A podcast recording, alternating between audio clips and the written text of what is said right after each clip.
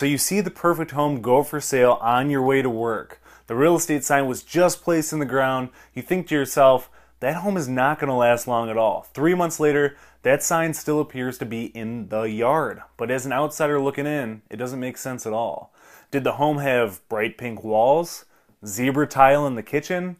A container of mannequin heads in the basement? Maybe. But those things are easily dealt with and looked over. Chances are the home wasn't priced correctly or there is something extremely wrong with it that will cost the new homeowner thousands of dollars. Go over three good and bad home pricing strategies used today. Welcome to the Real Estate in Michigan Audio Experience podcast with your host and local real estate professional, Andrew McManamon. When it comes to pricing your home, it's important to swallow your pride and understand that your treasure might be another's trash, for lack of a better phrase. You may have spent 15 to 20 wonderful years in a house that has been nothing but good to you, but as an outsider looking to purchase your home, you need to put yourself in their shoes for just a moment. Pricing your home factors in seasonality, current market conditions, current buyers' wants and needs, as well as characteristics your home features that truly makes it unique. To put simply, there's three home pricing strategies and they are pricing your home under value, pricing your home at value, or pricing your home over value. Some of these strategies may be a little questionable, but there is definitely a time and place for each one. Or there is just heavy influence by the homeowner based on their emotional connection to the home, and of course, that's very well understood. Let's start off by diving deeper into the first strategy pricing your home under value. You might be thinking, why in the world would I price my home under value? I want to get as much money as possible for my home, Andrew. Believe me, I understand you 100%, but hear me out for a second.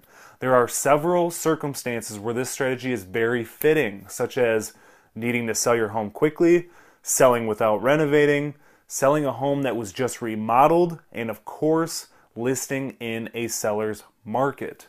The biggest reason for this strategy is to create more attention on your home and encourage buyers to price their offer more competitively.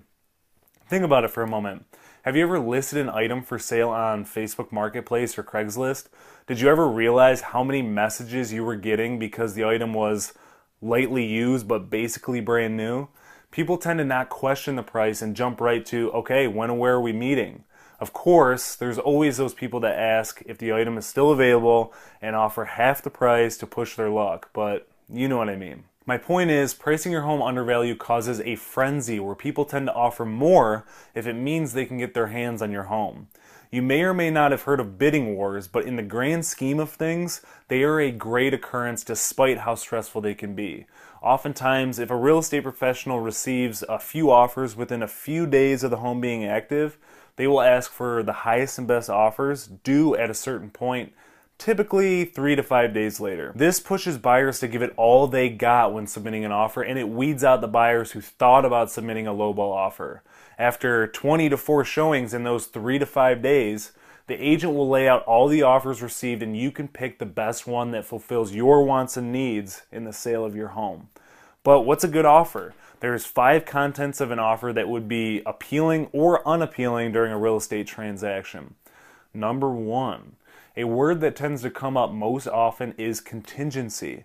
A contingency is something that gives the buyer the right to back out of a contract depending on the circumstance. For example, a common contingency in real estate is a home inspection. In an offer, you can mark whether you want a home inspection before you proceed with the purchase of the home. If something from that home inspection comes back unsatisfactory, you have the right to back out of the transaction and your deposit will be given back to you. Think of it as a safety net, to put simply. Another commonly used contingency is a home sale contingency. This contingency is used when the buyer wanting to purchase your home has to sell a home of their own. If the buyer's home sells by a specified time, the transaction continues to move forward. Number two, an escalation clause is appealing during an undervalued scenario like this one, as it typically states buyers will outbid any and all offers up to a specific point. So if that doesn't scream frenzy, I really don't know what does. Number three, as I mentioned before, a home inspection is a contingency, but there's also a way to waive a home inspection. Why would you ever do that, you might ask? It creates a more appealing offer. And according to research done by the National Association of Realtors, about 20%, 20% of closing delays are due to home inspections. So consider waiving the home inspection, but do yourself a favor and have a handyman on speed dial just in case. Number four, the possession date hurts more real estate transactions than you might think.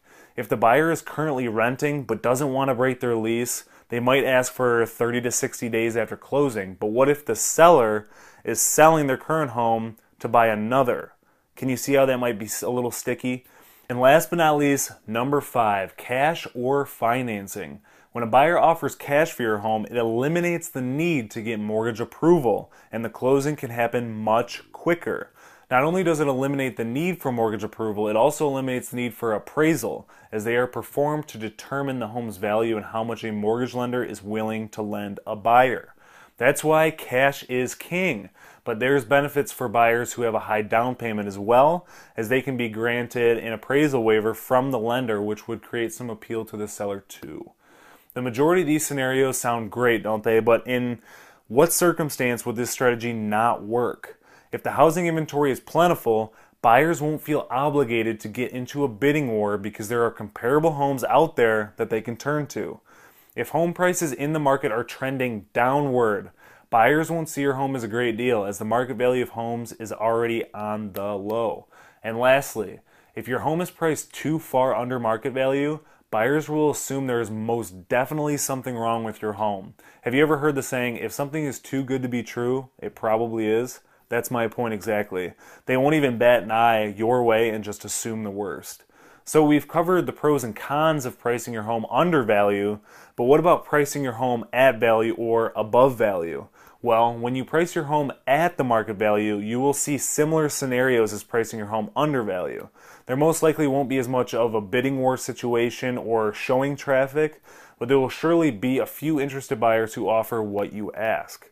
The home may sit on the market a little longer than if it's priced than if it was priced under value, but if there's no sudden urgency, that might not be a bad thing.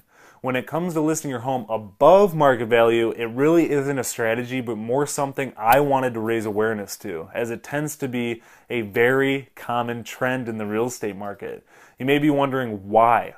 And it goes back to when I talked briefly about the emotional connection a seller has to their home and the importance of swallowing your pride? Well, a lot of homeowners don't swallow their pride, and whatever price they say goes and they hold to it. And don't get me wrong, it's understandable, but in the long run, it's hurting more than it's helping. A couple indicators that prove your home is priced well above market value are if you take a look at the analytics and see that there's less than two to four visitors a week taking a look at the home, you're getting a lot of foot traffic, but you're not getting any offers. Uh, the days on market are above average. You receive offers on the home, but everything is substantially less than the list price. And of course, the neighbor's house sold for less and it's in better condition. And lastly, you fell victim to hiring a real estate agent who promised the highest price for your home. Okay, so you admit it. You were a little overzealous on your home's list price. Now, what do you do? First, pay attention to price filters on home search websites. Did you think that it was better to price your home at $219,999 instead of 220,000 because you thought it would create an illusion to be cheaper? Yay, I can't wait to save a dollar. All jokes aside, what if buyers are looking between $220,000 and $250,000? You just missed out on that opportunity because you wanted your home a dollar less. They say ending your price in zeros means there's room for negotiations, but throwing in some nines appears to be firm. So don't fall under that misconception. But let me ask you when you search for homes online, do you set your minimum and maximum price from 199,999 to $219,999? No, you don't. That doesn't mean you should raise your home's price $1. It means you should decrease the price in whole numbers to avoid price filter issues. Secondly, let the agent make a price improvement on the home. It draws new and recently uninterested buyers back to the home. Price improvement is just a play on words that simply means there was a price decrease made. But believe it or not, pairing that price improvement with a nearing open house pushes buyers to go back and check out the newly priced home. Thirdly, consider offering an incentive Will you cover some of the buyer's closing costs or needed repairs? How about offering a home warranty to give the buyer some confidence? Increase the commission offering to the buyer's agent to push them to try and sell your home a little bit more. Or you could even leave a few personal items with the home if it creates value for the buyers. A marketing campaign can be created by the agent to create a little awareness for the incentives as well as a brief description in the agent remarks of the listing. Pricing your home is the single most important thing about selling your home. That's why it's crucial to have a real estate professional like myself on your side to help you do just that. Since I serve the great state of Michigan, if you're a resident and would like a comparable market analysis done on your home, please don't hesitate to reach out so I can help you with your curiosity on your home's value. I greatly appreciate you taking the time to listen to my little rant about pricing your home correctly.